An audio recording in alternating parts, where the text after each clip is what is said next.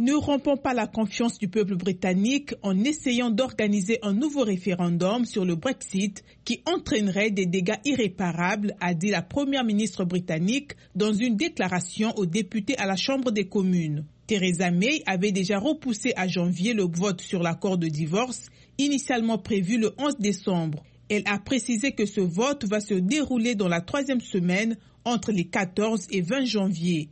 La dirigeante conservatrice est ressortie affaiblie d'un vote de confiance au sein de son propre parti conservateur. Dans un référendum en 2016, le Royaume-Uni s'était prononcé pour une sortie de l'Union européenne. Le Brexit doit se concrétiser le 29 mars, mais l'accord de divorce conclu avec Bruxelles peine à convaincre les députés britanniques. Lundi, Theresa May a répété que des clarifications supplémentaires de la part de Bruxelles sont possibles. Mais Margaritis Chinas, porte-parole de la Commission européenne, a répondu que le Conseil européen a déjà fourni toutes les clarifications et aucune nouvelle réunion n'est prévue avec le Royaume-Uni.